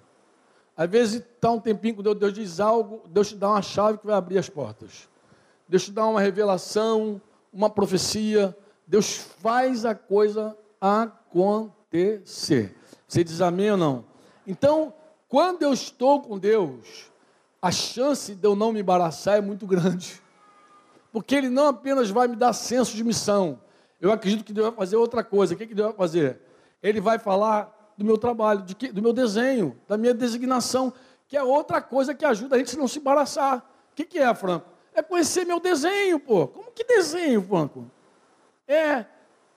O, o meu desenho tem a ver com o que Deus me fala e com o que os irmãos me falam. Porque os irmãos também dizem qual é o meu desenho. Paulo diz assim em 1 Timóteo 2, 7. Para isso fui desenhado, designado. Porque Deus chama e designa. Deus chama e designa. Chama, vem estar comigo. E depois designa você. O que, que Paulo diz? Qual é a designação dele? E ele repete isso depois. Ele vai dizer o quê? Sou o que que eu sou? Que Deus me designou para quê? Sou queros, de querigma, pregador. Mas o que é que Deus me designou fazer? Fui designado pregador e A palavra no grego é apóstolo mesmo, enviado. E mais o que? Mestre. Mestre dos gentios na fé. Eu sou também didásculo. Eu ensino também. Então Paulo está dizendo assim: eu prego, eu fui enviado como apóstolo e ensino. Ele não tinha dúvida sobre ele. Tu acha que ele tinha dúvida sobre ele? Não, está falando com Timóteo, Timóteo, para isso que eu fui designado. Eu sei o meu desenho. Isso te ajuda a se desembaraçar. Por quê? Porque tu não vai fazer coisa que Deus não designou você para fazer, pô. Ou então tu só faz em último caso. Tendo quem faça melhor, faz melhor. Se você quiser, eu posso puxar o Fonseca aqui, a gente vai tocar e cantar e ministrar louvor com vocês aqui. A gente aguenta esse negócio aí, mas vai ser horrível. Inclusive, deixa eu dizer uma coisa para vocês. Pessoal da música, olha, que tempo especial com vocês na música. Gente, que coisa boa. Eu dou glórias a Deus pelo trabalho de vocês.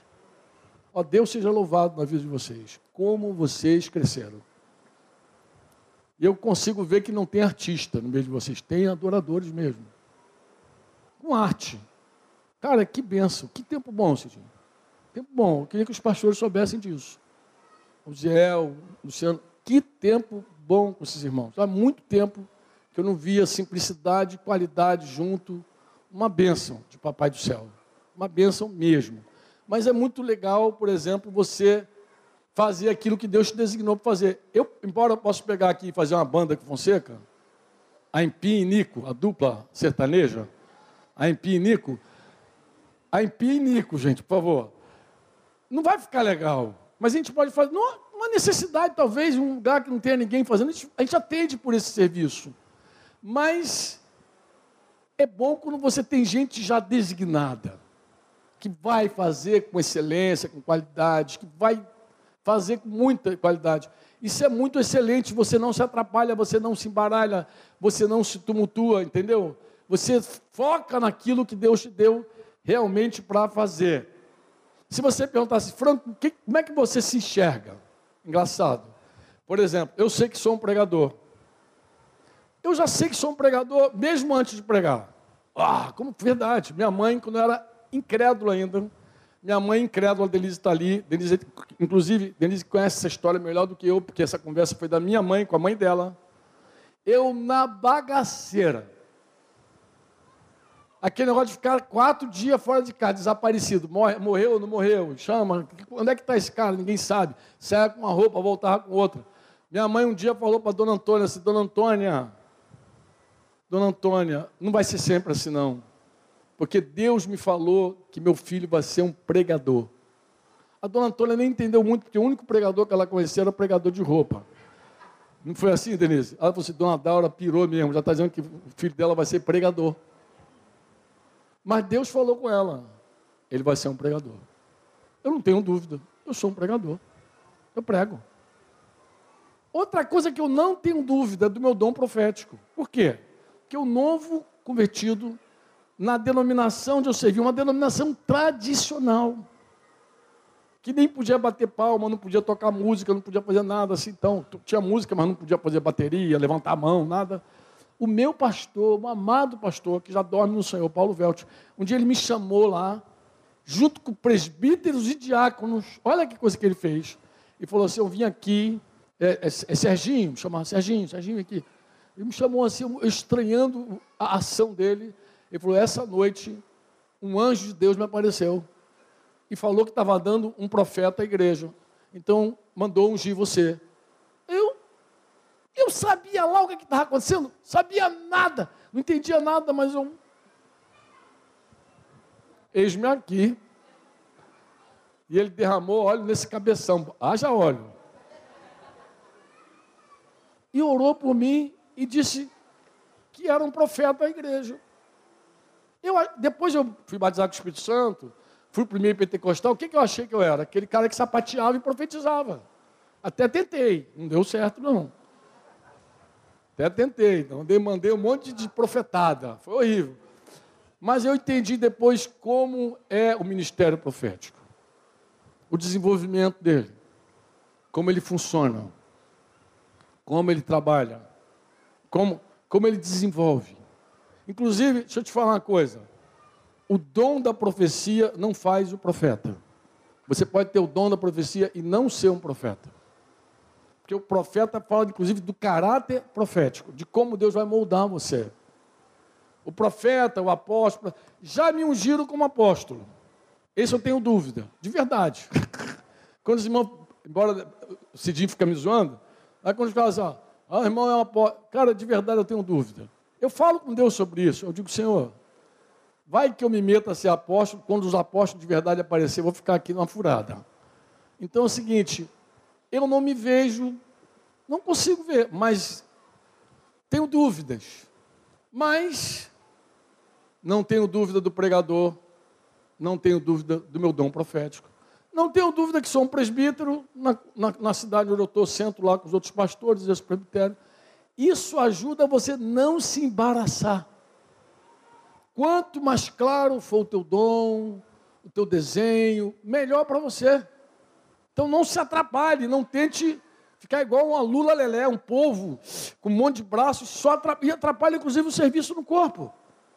Porque você não desenvolve, não dá o, o teu o máximo do teu melhor. Porque uma coisa é você dá o máximo do teu melhor, outra coisa é você dá o máximo do teu pior. Tu já deu o máximo do teu pior? Eu já dei. É o máximo do meu pior. É horrível. Não dê o máximo do teu pior. Dê o máximo do teu melhor. Ou seja, o que Deus designou você para fazer, te deu dons, te habilitou, te capacitou, faça e dá o máximo ali. Tu vai ver só como isso vai ser excelente para você e para o corpo. Eu digo para você porque tu não vai se embaraçar tanto. E para o corpo, porque o corpo vai ser muito abençoado, porque você está focadaço naquilo que Deus chamou você para fazer. Você diz amém ou não amém?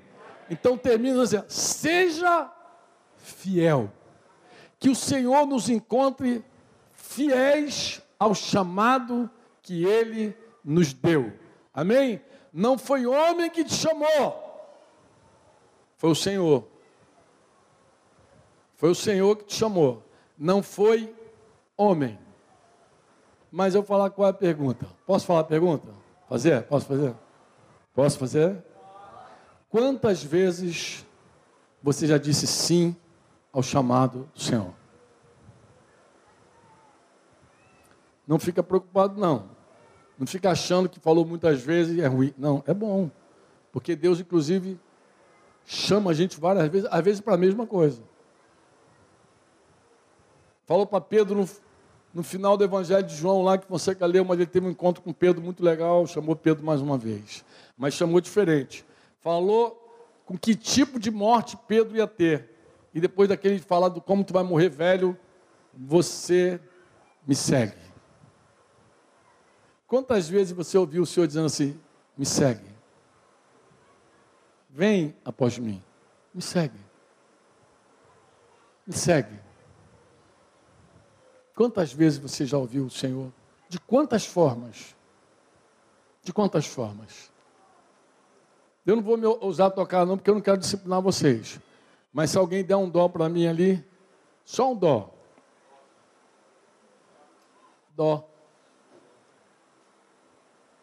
Eu, eu, lembra que eu falei com vocês que Deus fala por meio dos salmos? Aí pode botar aí também, acho que é 1 Coríntios 14, 26. Vê se não é. Estou com a memória assim. A memória. Opa! Glória a Deus. Deixa eu ver. Que fazer, pois, irmãos, quando vos reunis? Um tem salmo. Uh, outro, doutrina. Esse traz revelação. E aquele língua e também outro que está interpretando. Seja tudo feito para edificação. Eu gosto de quando diz assim, ela agrega aqui salmo. Por quê? Porque Deus fala na música. Ah, se os músicos entendessem esse mistério. Como Deus usa a música para falar? Deus usa a música para consolar pessoas que às vezes estão numa aflição. Deus já usou música para te consolar? Para falar contigo? Já não. Deus usa música para te animar, para te fortalecer. Tem não tem canções que te animam, te fortalecem, te desafia a guerrear pelo Senhor, mas chama, aquelas coisas todas que a gente já fez aqui. Mas tem uma música em especial que eu, eu sei que Deus já usou muitas vezes para chamar. Tantas coisas tenho feito para o meu próprio. Tenho andado a do meu próprio bem viver, enquanto existe tanta gente ansiosa. Se eles cantarem, que eles cantam melhor. Não te assim.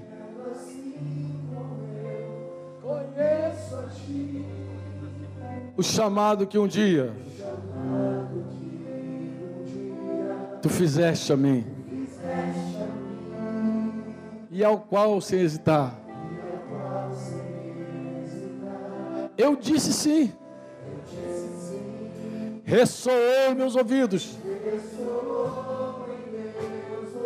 Como na primeira vez.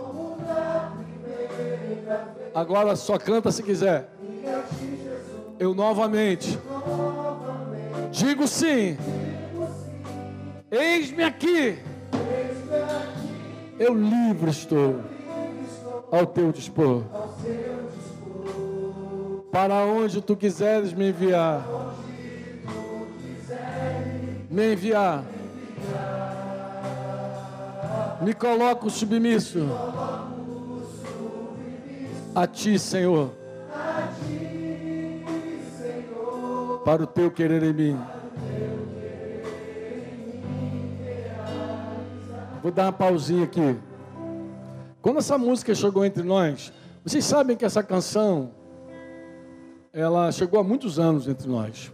É de Azaf Borba, um querido. E vocês sabem também que minha esposa sempre também participou desse serviço da música junto à igreja. Quem está aqui há mais tempo sabe disso. Mas eu lembro de uma vez, logo que chegou entre nós essa canção, a gente está ministrando e Denise não cantou a música. E eu me aproximei depois dela e falei, meu amor, você não cantou a música? Ela falou, não. Por que, que tu não cantou? Ela falou, Franco, não é uma verdade para mim. Eu não estou livre à disposição de Deus para ir para qualquer lugar. Eu respeitei. Falei, você está certa. Não é uma autoridade positiva. Deus não vai impor para você. Ele vai te chamar, vai te chamar, vai te chamar. Hoje ela mora quase mil quilômetros distante dos filhos, dos netos, das... chora quase todo dia. Mas eu sei que, ela está plena, está em paz e também está livre para Deus nos mandar para onde Ele quiser, para onde for. Vê que a força da canção. Tem gente que não canta se não for verdade para ela. Né? Mas eu queria dizer para você, você pode profetizar na canção também. Às vezes não é uma plena verdade. Às vezes tu canta assim, eu te amo mais que minha vida. Não é uma plena verdade.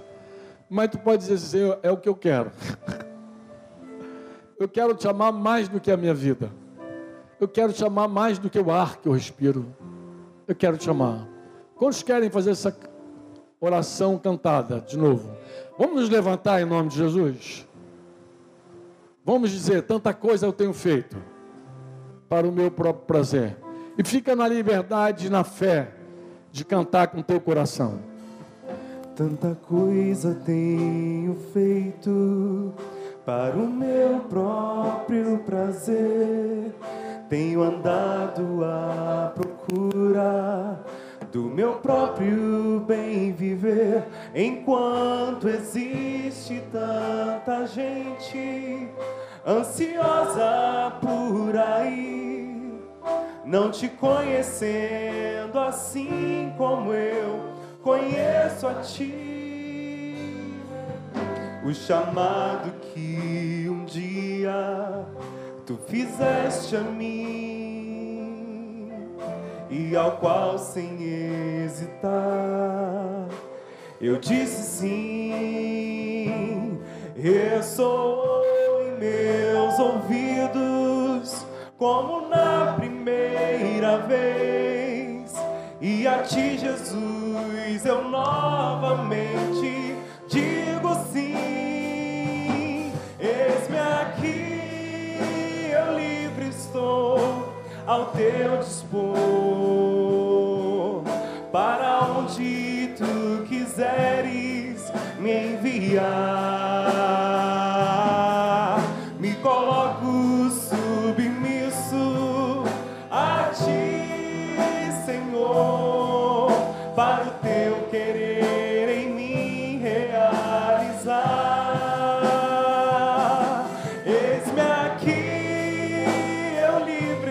A teu dispor. ao teu dispor. Diga para ele, para onde tu quiseres, para quem tu quiseres, para quem tu quiseres. Me coloco. Me coloco submisso a ti, Senhor. A ti, Senhor, para o teu querer em mim realizar. Vocês aprenderam ontem lá no monte que Deus ouve as orações, né? Você, você ouviu vários testemunhos lá de orações ouvidas, né? Deus vai ouvir essa oração tua também. Ele vai mexer com a tua vida.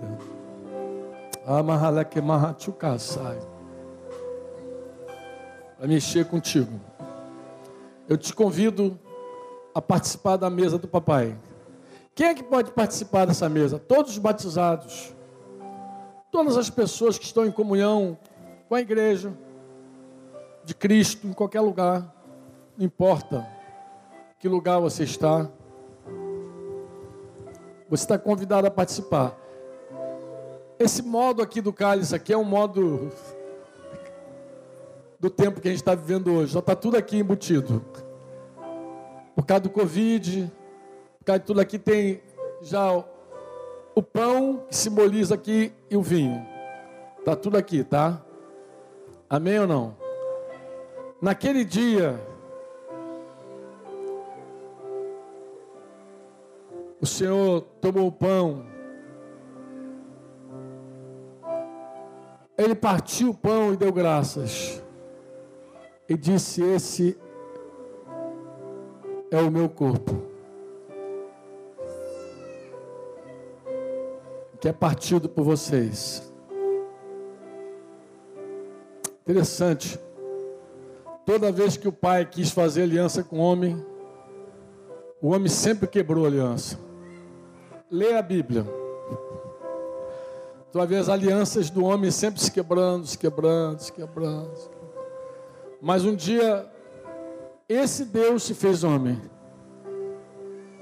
e se colocou no lugar frágil da aliança Aquele lugar que sempre se quebrava, quebrava, quebrava, e agora ele faz uma aliança com o Pai. E ele nos inclui nele. E ele falou: esse cálice é o cálice do meu sangue, é o cálice da nova e eterna aliança, que é derramado por vocês. Quando nós estamos em Cristo, agora, nós temos uma aliança inquebrável. Uh! Você diz amém ou não? Não pode mais ser violada. Não pode mais ser partida. Nunca mais essa aliança vai ser quebrada. Porque ela é eterna. Ela está feita, confirmada, ratificada. Não há como quebrar. Não tem mais o lado frágil. Porque quem fez do nosso lado agora foi Jesus, o nosso irmão mais velho. Amém? E ele, para fazer essa aliança, ele se partiu por nós. E para fazer essa aliança, ele derramou o próprio sangue dele por nós. E eu quero profetizar algo nessa aliança, nessa ceia de hoje. Porque Paulo, escrevendo aos Coríntios, ele disse que quando a gente come indignamente, a gente come juízo, a gente come fraqueza, doença, até morte. Mas quando a gente come discernindo o corpo, eu creio que o contrário também é verdadeiro. É vida, é força, é saúde. Então eu quero, em primeiro lugar, mesmo que você, eu sei que você vai participar sozinho da tua aliança, não sei que você compartilha com teu esposo. Mas eu quero profetizar vida sobre você, saúde e força. E quero agregar algo. Lembra daquela minha conversa com o Cidinho lá no muro? Eu não sei o que é está faltando para você. Eu não sei. Talvez você esteja pedindo um sinal para Deus. Alguma coisa. Cidinho queria um sinal. Ele queria ser batizado com o Espírito Santo. Eu não sei o que está pedindo. Mas eu quero dizer assim para você: ao comer desse pão e ao tomar desse cálice, Deus vai confirmar na tua vida o chamado dele. Ele vai falar mais fortemente dentro do teu coração. Talvez ele fale algo que você já tenha ouvido, mas ele vai confirmar esse chamado em você. Você crê? Você diz amém para essa minha declaração? Você diz amém? Então, Pai, que esse fruto da uva e que esse trigo aqui cumpra cabalmente o propósito da manhã desse dia, dessa ceia, Senhor. E que ele seja para nós o teu corpo partido, Jesus, e seja para nós o teu sangue derramado, que seja para nós essa eterna aliança, no nome de Jesus. Eu me emprestado aqui a letra de uma canção de Azaf Borba, que eu não sei se os irmãos conhecem, mas disse assim: Ao partirmos o pão, quando o cálice bebemos, lembramos da comunhão que contigo, Pai, nós temos. Estando a igreja em união, em ternos laços de amor, em uma voz e coração, adoramos hoje a Ti, Senhor.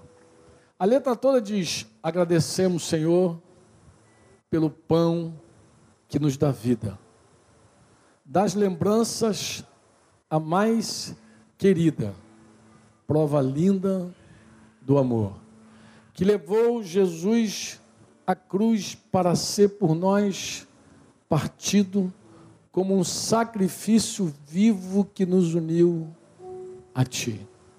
Agradecemos, Senhor, pelo cálice da aliança, que fortalece a confiança no Teu puro e eterno amor que levou Jesus à cruz, para que a nós fosse dado pelo sangue derramado o perfeito acesso a Ti, Senhor.